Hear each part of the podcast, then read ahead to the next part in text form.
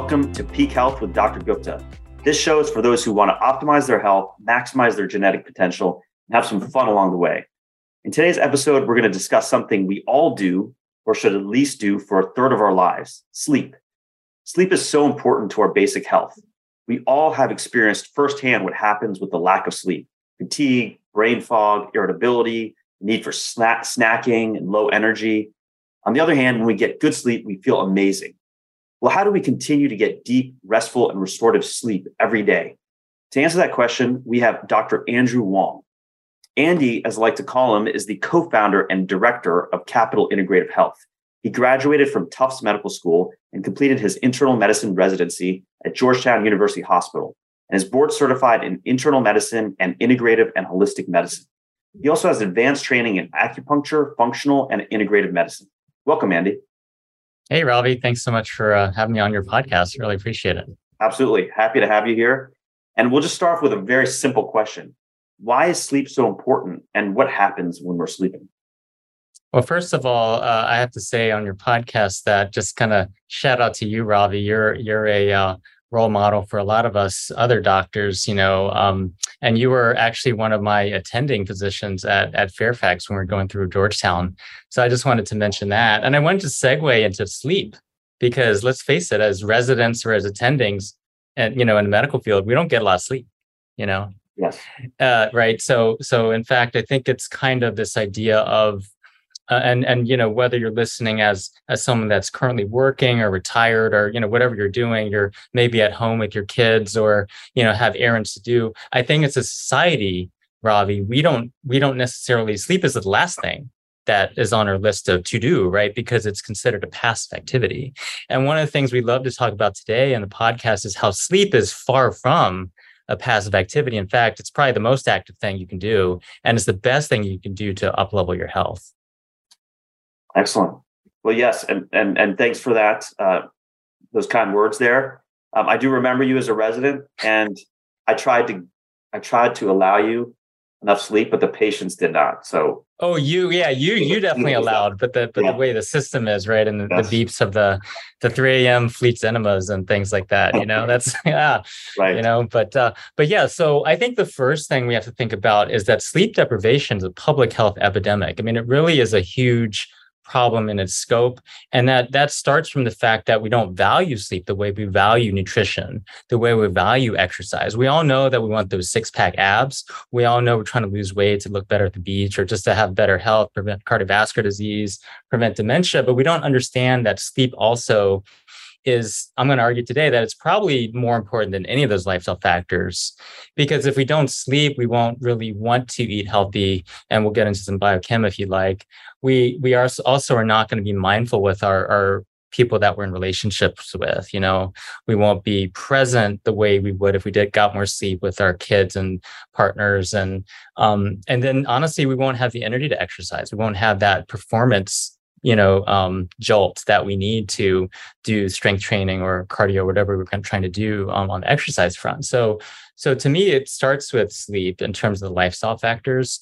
But I will also just say that, we kind of wonder what the scope of this issue is. And we know that about over a third, about 35% of adults in America sleep less than 7 hours a night, which is the recommended NSF, National Sleep Foundation, sort of for adults, 7 to 9 or 7 to 8 as people get older, hours a night. So only less than 2/3 of people are getting that. And I would suspect it's even worse during the pandemic.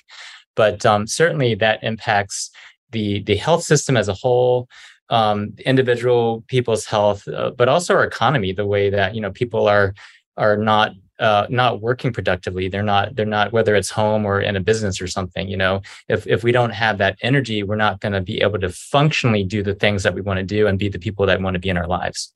Yes. And I think you made some great points.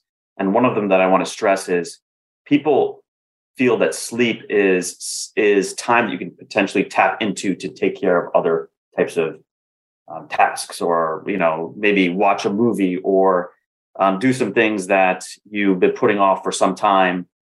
Hey, I'll get a couple hours less sleep at night and then do these things. Well, the bottom line is, as you mentioned, it shouldn't be that way. Sleep is so important for your general health and well-being.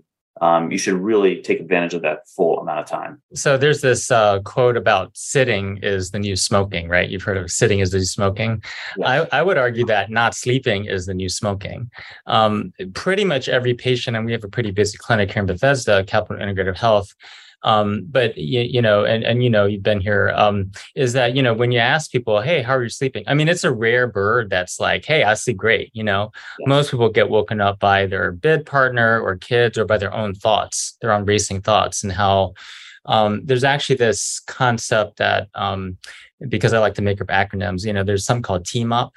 You know, it's not found in the ICD-10 DX, but it's TMOYP is too much on your plate syndrome. So too much on your plate TMOYP.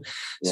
So think about, you know, how much stuff you have to do in your life, Robbie. You have a family, you have, you know, successful business and all these other things you're doing. So if we're all juggling these things on our plates and then it's either too much or we think it's too much, then the hormones that are going to go up are things like cortisol, you know, which is a stress hormone, or adrenaline, or things like this. That's why we try to take things like sleeping pills. But the problem with sleeping pills is that's not the answer, because, you know, people get addicted to sleeping pills and they also interrupt deep sleep and things like that. So one of the things that we have to think about in terms of sleep is, you know, do I have too much on my plate? You know, and I would say for me personally, you know, I've had trouble sleeping for a number of years. It might have started during residency, but no, not because of you, but just from, you know, just the nature of the hospital. And we think about sort of this idea of, you know, how much do we have on our plate, and like how can we offload that at least mentally so that we can go to sleep better. One of the things that I've found, because I mean, it's a lot of these things and sort of integrative or functional medicine, as you know, it becomes a personal passion, it becomes a calling. So it's not just like, I'm going to read some books, I'm going to treat patients, right? But it's also like, well, how's this affecting my life and my health and my family's health? And how can I be of best service to others, you know, as I learn these things, right? Because at the end of the day, a lot of times, what I've found, at least with talking with patients, is that unless I've either experienced it myself or really heavily researched it and talked to experts about it, it doesn't carry the same weight as if you know, if I, it carries more weight, I should say, you know, if I did experience those things. So, right. For sleep, so offloading things is going to be really helpful, whether that's, you know, having assistance or, you know, just asking for help from people. You know, people are willing to help. And that's another thing about our society, I would say, is that, you know, for the listeners out there, you know, you're not alone if you're having trouble sleeping. Pretty much that's like everyone is having some trouble sleeping. What happens when we're sleeping? Like, why is sleeping so important? What's going on in our minds? Yeah. So I think we should rename sleep rejuvenation. What's happening is the body and the brain are rejuvenating. So let's start with the brain. So during sleep, there's clearance of these plaques in the brain called beta amyloid plaques. Now, some people have heard of this because beta amyloid plaques are one of the things that can trigger Alzheimer's disease. It's not necessarily thought that they're always the actual root cause of it, but there are some other things we can talk about beta amyloid plaques. But let's say that there's an association, at least, between the number of beta amyloid plaques in the brain and the risk of Alzheimer's dementia. So during sleep, especially during the first phase of sleep, which is mostly where the deep sleep happens, during deep sleep, there's actually a lymphatic system in the brain called the glymphatic system, G for glial lymphatic system. So the glial cells have this lymphatic system. And basically what happens is during deep sleep, there's clearance of these plaques of beta amyloid, clusters of these, you know, protein aggregates from the brain. And other neurotoxins as well. So that's sort of when the trash dump kind of happens, or the recycling dump, I guess, happens for those brain neurotoxins during deep sleep. So the brain is rejuvenating by detoxifying. And if someone doesn't sleep as much, say less than 6 hours, there's going to be less clearance of that beta amyloid plaque. The way I explain it to patients is that, let's say, Robbie, your recycling truck came to your house once a week. Okay. And you knew it was going to come once a week, and you put out the recycling so that you could clear your house and it could be all nice spick and span, your family's happy and everyone. So if the recycling truck only came every 2 weeks, it's still going to start to build up and cause some issues in your house. So This is what's happening in the brain as people are getting long-term shorter sleep, is that these neurotoxins like beta amyloid plaques are building up in the brain and then likely triggering more brain inflammation and an increased risk of Alzheimer's down the line. So that's one thing that's happening is daily detox. Another thing that's happening is that in sleep, you're getting a consolidation of memories. And, you know, especially the memories from the previous day before. So let's say you had some meetings and you're playing with your kids and you did some fun activities or whatever. And whatever is happening in that day, which you just had before you hit the pillow, it's going to contribute to potentially some insights and some inferences and things that you're going to gain. You know, what did you glean from that day? What did you learn from that day? And this is something that's happening during sleep. So it kind of consolidates that. So if you remember the times before Google, right, we had these personal computers, and then there was like a little hard drive thing that you have to back up your files to. I mean, I guess now everything can be backed up on Google, right? But if you think about it, it's kind of like all those memories from that day are getting backed up long-term in your hard drive during sleep. But without sleep, it doesn't really happen. So those are kind of some of the big things that happen during sleep. The other thing that happens during REM sleep, which is usually during the second half of the night, is emotional health. So let's say you had some difficult experiences that day, maybe, or whoever's listening, you know, maybe you had some emotionally charged, you know, whether it's joyous or sad or difficult or whatever. But sleep helps you make sense of those events emotionally and process them, right? It's almost like a your own natural therapist, you know, in a way that happens during sleep. So we know that sleep deprivation is associated with an increased risk of mental health issues, including anxiety and depression and bipolar and ADHD. And so sleep disruption may actually be a cause of mental health issues. It may actually cause those issues via disruption of the methylation pathways, which means, you know, sort of this way to influence neurotransmitter production. I think that in terms of physically, let's go into the immune system. So we know that, you know, we're still in the COVID era, we're in 2022. Again, sleep is rejuvenation of the brain, but also rejuvenation of the body. It is really one of the most active processes that you have, just because we're kind of, you know, we're not conscious during sleep, but there's a lot of things happening. In fact, the immune system is most active at night during sleep. So we know from a lot of studies that restorative sleep helps regenerate the thymus, which is one of the most important immune organs. We also know that healthy sleep will help promote what's called T helper cell one response. And that is a response that supports an antiviral immune response. In other words, the better our Th1 cell activity and number, the better our outcomes will be likely if we get viruses, whether it's COVID or some other virus. So it actually helps our immune system. Another interesting thing about sleep, because it's kind of flu season now or going to be soon, is that we know that if people get a good amount of sleep, which is, again, more than 6 hours before a flu vaccine, their antibody levels in response to that flu vaccine are going to be higher if they get more sleep versus if they didn't have sleep. So one of the things when people are getting, you know, COVID vaccine or flu vaccine, and they're like, well, how can I be healthy? And how can I take this vaccine, you know, effectively? And I tell people, you need to get a lot of sleep that night. You know, don't drink alcohol, go to bed early, you know, get a good amount of sleep so that your antibody production or response to that vaccine is going to be higher. Yeah. That's really interesting. 'Cause, you know, our mothers and their mothers have always told us in the past, hey, get a good night's rest. It's going to help you. Your sickness will go away. You know, and it was sort of like an old wives' tale for a long time, but now the research is coming out where this is indeed true. Getting a good night's rest will actually boost your immune system. It'll help fight off various types of infections. Yes. I mean, I think we all remember when we were in college, or at least I remember when I was sleep deprived, right? Studying for an exam, lo and behold, that's when I got a cold, right. You know, 3 hours of sleep, eating a bunch of sugar, right? Then, of course, you know, the immune system stressed out and needing to kind of reduce inflammation from that sugar and from that lack of sleep. So it's kind of like the soldiers of the immune system are diverted to a different area. So then it can't really protect your body from infections. The other thing is that, you know, when you think about sort of wanting a good gut, well, there's gut health, but also when I mean gut, I mean just like belly, like trying to reduce belly fat, right? We all want to reduce belly fat. We all want to prevent heart disease. One of the things that happens during sleep is that sleep definitely changes the balance of different hormones. So chronic sleep deprivation basically leads to a few things. It leads to more fat storage. So basically there's elevated cortisol, elevated insulin, which leads to visceral fat deposition in the belly, you know, more belly fat. But the other thing that happens is that ghrelin, which is a hunger hormone, goes up.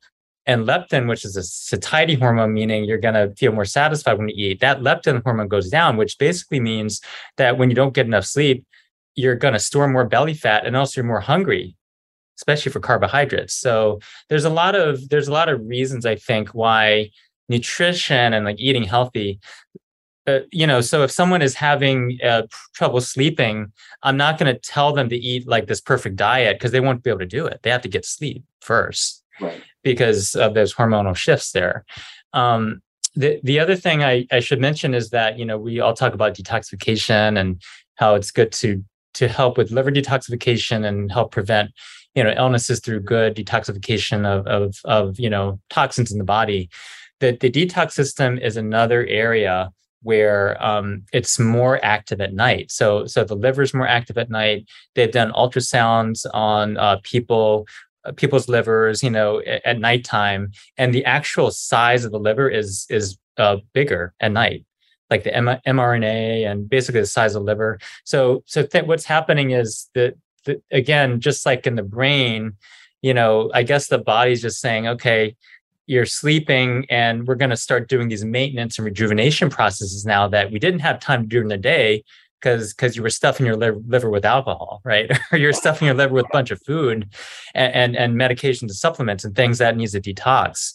So same with the brain. I think same with the brain. Okay, you were stuffing your brain with, great experiences, difficult experiences, packed with emotion, analysis of, you know, things during the day. So your brain was working during the day and processing. So now we need to rejuvenate. We need to detox the brain as well. So you see how... The way I like to look at it, and I think, Ravi, you'd appreciate this, as I'm assuming you're a car aficionado. I don't know, but I use a lot of car analogies, so just bear with me.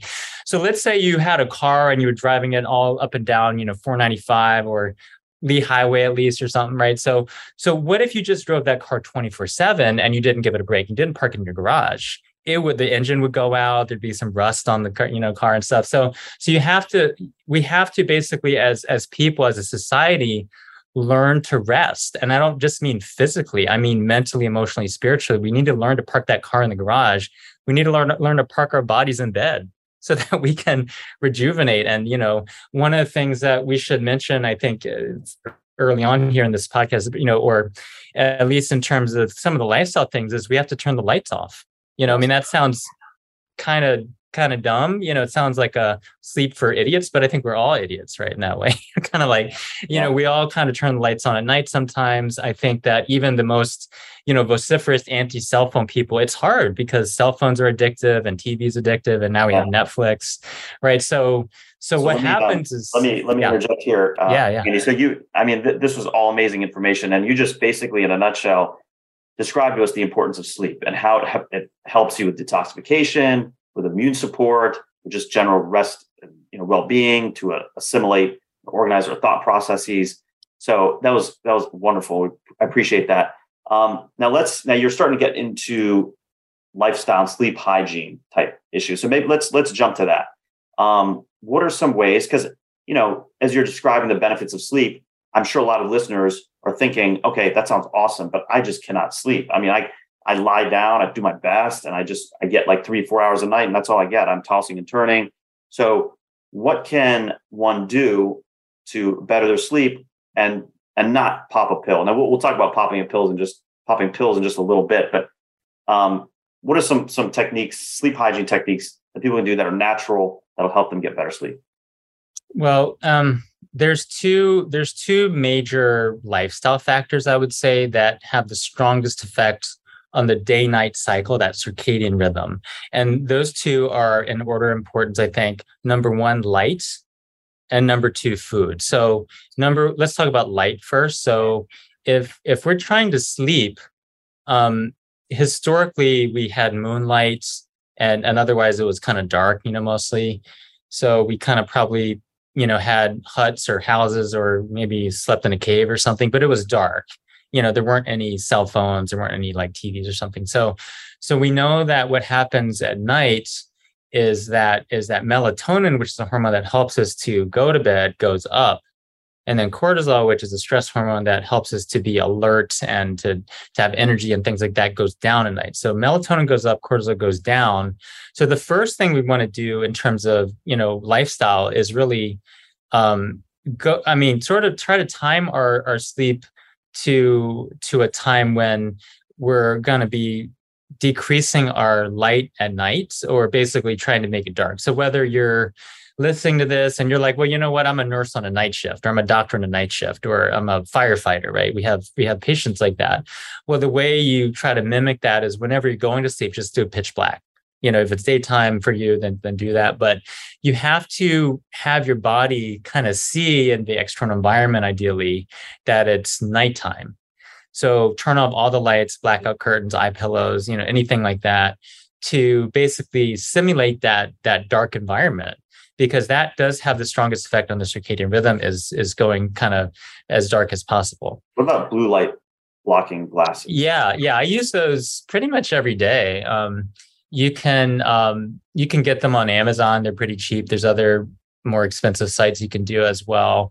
But you need to block blue light, which is mostly found in things like computers and tablets and screens. It's a pretty high percentage of blue light in those. So you want to try to avoid those at night. And if you can't avoid those, and also things like light bulbs, they have blue light in them. So if you can't avoid those, because maybe you want to read a little bit before bedtime, wear those blue blocking glasses before bed. I would say ideally 1 or 2 hours before bed, just start wearing them to get into that habit of what it'll do is it'll just filter out the blue light so you won't see it. And then you'll basically be seeing hopefully like an amber type of tone, which is kind of mimicking more firelight or dusk type of light. Okay. So Andy, basically what you're mentioning is the blue light suppresses your melatonin, and you want to do that when you wake up. Like when you wake up, you go outside, you look at the sun. This is very important, because it not only kind of resets your circadian rhythm, but it, makes you feel good. And then you're actually resetting melatonin so that you suppress it. When you're approaching bedtime, you wear the blue blocker glasses. Your room is pitch black, and that allows the melatonin to maximize. And then you get that restful sleep. Ideally, the cortisol will drop, melatonin will rise. That's in essence what you're doing with light. Is that Yes, exactly, Ravi. In fact, like you just said, it's actually, I think, more important to reset that circadian rhythm by getting that light exposure 12 hours before you want to go to bed. So that's a key right there, to kind of stimulate that system to start kind of understanding what is day and what is night. So a lot of us, I think, have lost that, or I guess that circadian rhythm is getting frayed by lifestyle. So the more we can kind of get sharper on that in terms of what's day, what's night, when you're going to sleep, when you're not going to sleep, I think that's going to be the biggest thing there.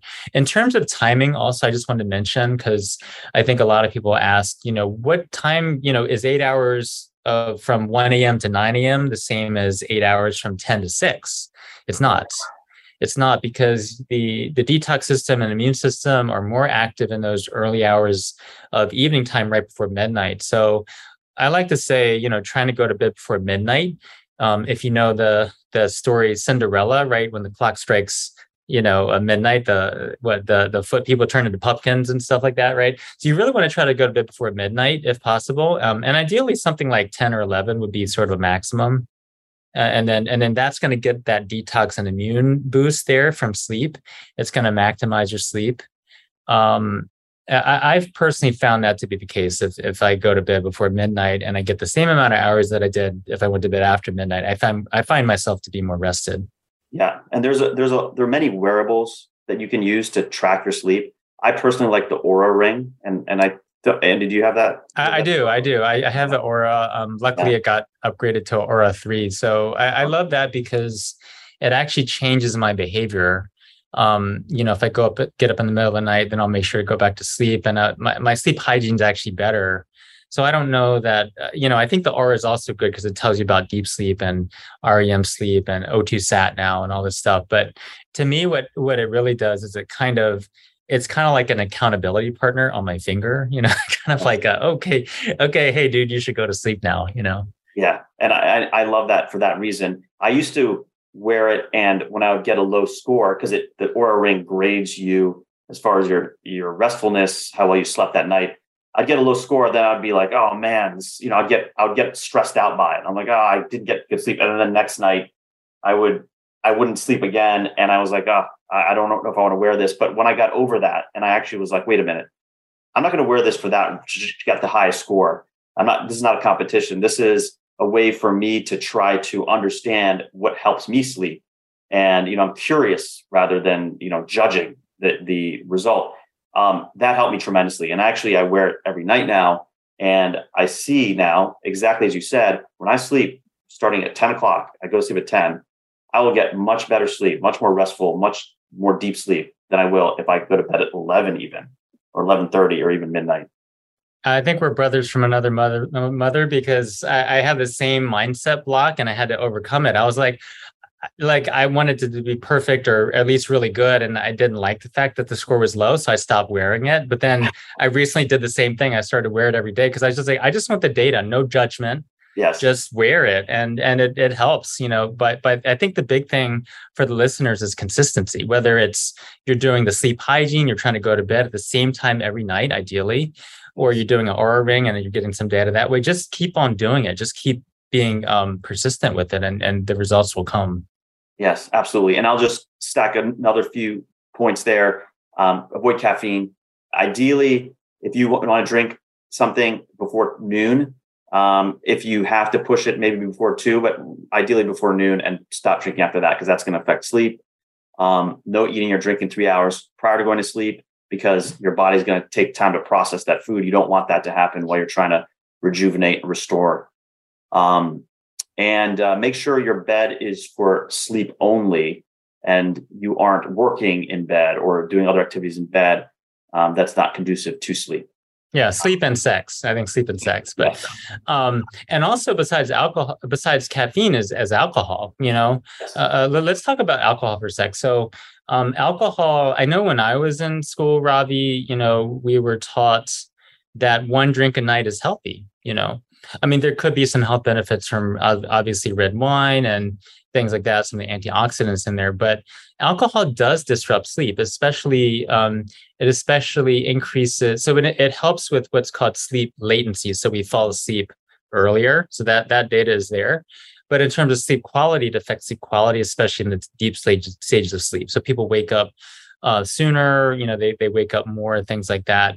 Don't sleep as well. I don't know if you've found that, but I've certainly found if I drink alcohol, I won't sleep as well. I'll like conk out really quickly, especially I remember those Georgetown days. I mean, gosh, those were especially you needed to survive. Yes. Yeah, exactly. So if you think about it, alcohol is one of those things that will disrupt sleep. And if someone's having a sleeping problem, the first thing I'm going to ask them is, are you drinking alcohol? If so, try to stop it.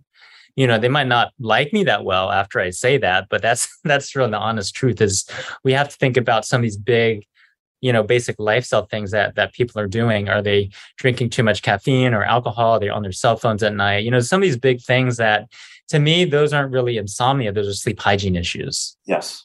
Now, how many hours before sleeping would you recommend a glass of wine? Never, but not just, I think probably 4 hours would be ideal because then you're at least starting to metabolize it a little bit. There might be some things to mitigate the effects of alcohol, sort of like antioxidants and things like that.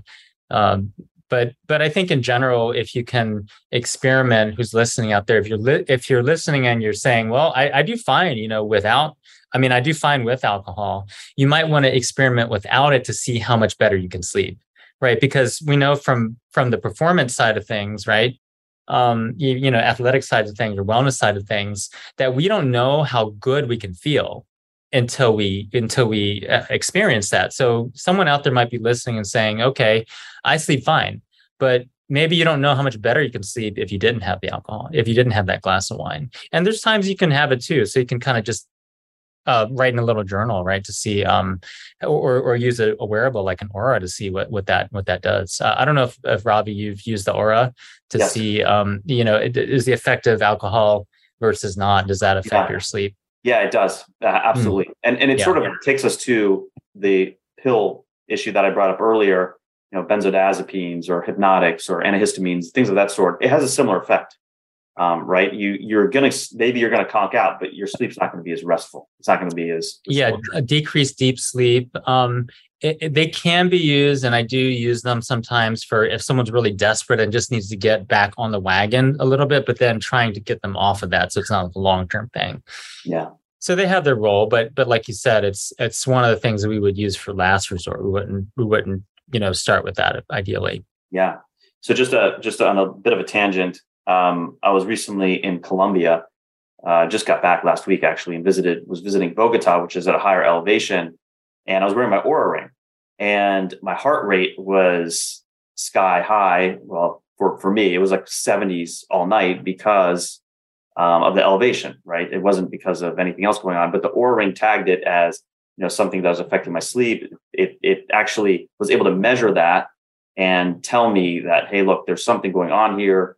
You have to work on this or fix this. It was really interesting to wear that at a high elevation too. It learns your body and can give you feedback on, Yeah.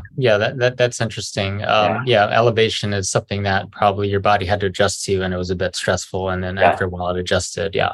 Yeah. I think we should mention also some medical conditions that might interfere yes. with sleep.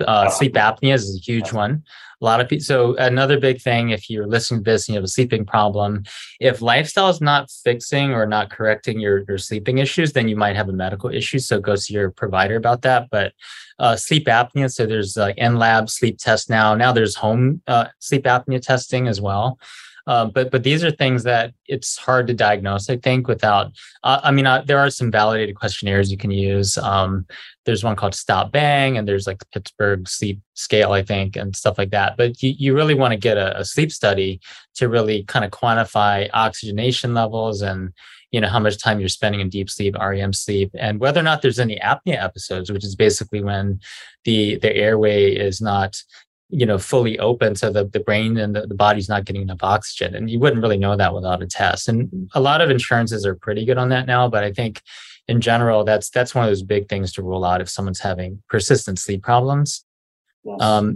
The other thing is sometimes there's actually an association between, we should not miss this either, mood disorders and sleep. Insomnia or hypersomnia, which is having too much sleep, that might be a sign of depression. That might be a sign of anxiety. And a lot of people are anxious right now, but, anxiousness versus anxiety disorder, feeling down and feeling blue versus like depressive disorder, there's slightly, there's a difference there. So I think, again, going to see your provider, practitioner about that. So there's a lot of sort of from a root cause, functional medicine, which I know we're both into here, space, there's a lot of root causes of why someone might not be sleeping, but we start with lifestyle. And then after that, if that's not working, then we go for these other possible things that are going on. Yeah. And if your partner mentions to you that you're snoring so loud, you're waking up the neighbors, or you're having periods of apnea at night, you may want to consider a sleep study because those are some of the signs of sleep apnea. Listen to your partner, happy life, Yes. Yeah. Also, let's talk about supplements. Oh, actually, before we talk about supplements, I want to talk about stress just for a bit, because you mentioned stress before, too much on your plate syndrome, as you called it. That happens to all of us. We lie down. These thoughts are just running in our minds. We're like, oh my God, I'm thinking about this. I have to do this, this, and this. That actually affects us from a physiologic perspective and, from a mental perspective, and it doesn't allow sleep. So what do you recommend in those situations? Well, there's two aspects of stress or, too much on our plates. There's the actual amount on the plate, which is kind of like what's called the allostatic load or the amount of stress. And then there's a concept called resilience, which is how we deal with the stress. So we can have a low amount of stress, but then a low amount of resilience. And then that, small amount of stress, at least to some other observer, might actually be overwhelming to that person with low resilience. Or we can have a high amount of what's called, allostatic load or a high amount of things on our plate. But if we have a high resilience, then that's going to make it easier for us to handle that stress, and our bodies will be able to accommodate that more. So, I think both are important. So we need to look at how much stress we have in our lives in terms of how many things that are kind of, to a point where is it causing dysfunction in our lives or causing imbalance in our lives, is reducing the stress load if we can. And sometimes we can't, sometimes it's not within our control, but, reducing the stress load as much as we can. And then number two is increasing the resilience, increasing the ability to respond to stress. So I would say from the perspective of reducing the stress load, some people need to get a new job, some people need to get out of a toxic relationship or something, right? So these are the type of things that are really deep, root cause, like what's going on with the stress. The other thing is, and some people like we were mentioning, just have a TMOYP situation, too much on their plate. So what can they delegate? What can they prioritize as primary versus things that they put as secondary to say, we're going to put that on the back burner. I'm going to get to it, but I'm not going to pressure myself to do everything at one time because I just can't do that. So there has to be some give and take like that. On the second end, in terms of resilience, there's a lot of ways to increase resilience, but I think the biggest thing is to increase vagus nerve activity.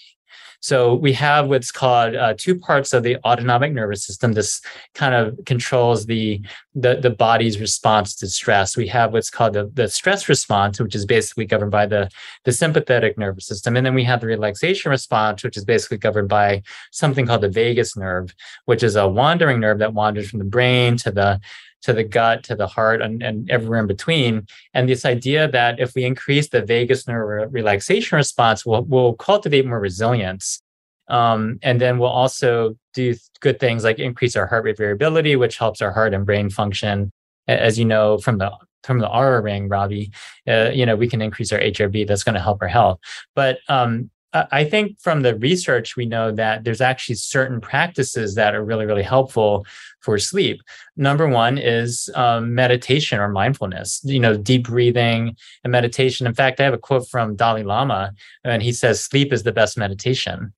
So I just remember one time, because I like these tangents. I was trying to meditate one time when I was on a long plane ride somewhere like across to the West Coast. And, I was also like really tired and stuff, but this mom was like holding this baby right beside me and the baby was screaming. And I asked my meditation, teacher at the time, I said, if the baby is screaming and I just want to close my eyes, like, should I meditate or should I, what should I do? Saying, no, just like let the baby cry. And, or if I'm tired and I want to go to sleep, should I meditate? He said, no, just go to sleep. Right. Because you can't really do, in my opinion, you can't really do a good meditation or mindfulness if your brain is exhausted, because you need your brain for that too. So, but on the flip side, more meditation and mindfulness and, doing a consistent practice, maybe 5-10 minutes a day, ideally, at least would help sleep. It would help to reduce that stress. Other things that have some research, yoga. So there's studies that show that yoga improves some sleep quality index, specifically hatha yoga and yoga nidra have done that. Acupuncture. So they've done acupuncture versus no treatment. So acupuncture is actually superior to medications in many of these studies for, increasing the amount of sleep duration. And all these things work by basically restoring nervous system balance. They can reduce anxiety. They can improve the vagus nerve, which is increasing that relaxation response. So there's a lot of these therapies that you know, a lot of them you can do yourself too. I should say that, let's say someone doesn't like needles and they want to do some, they want to do this combo yoga acupressure.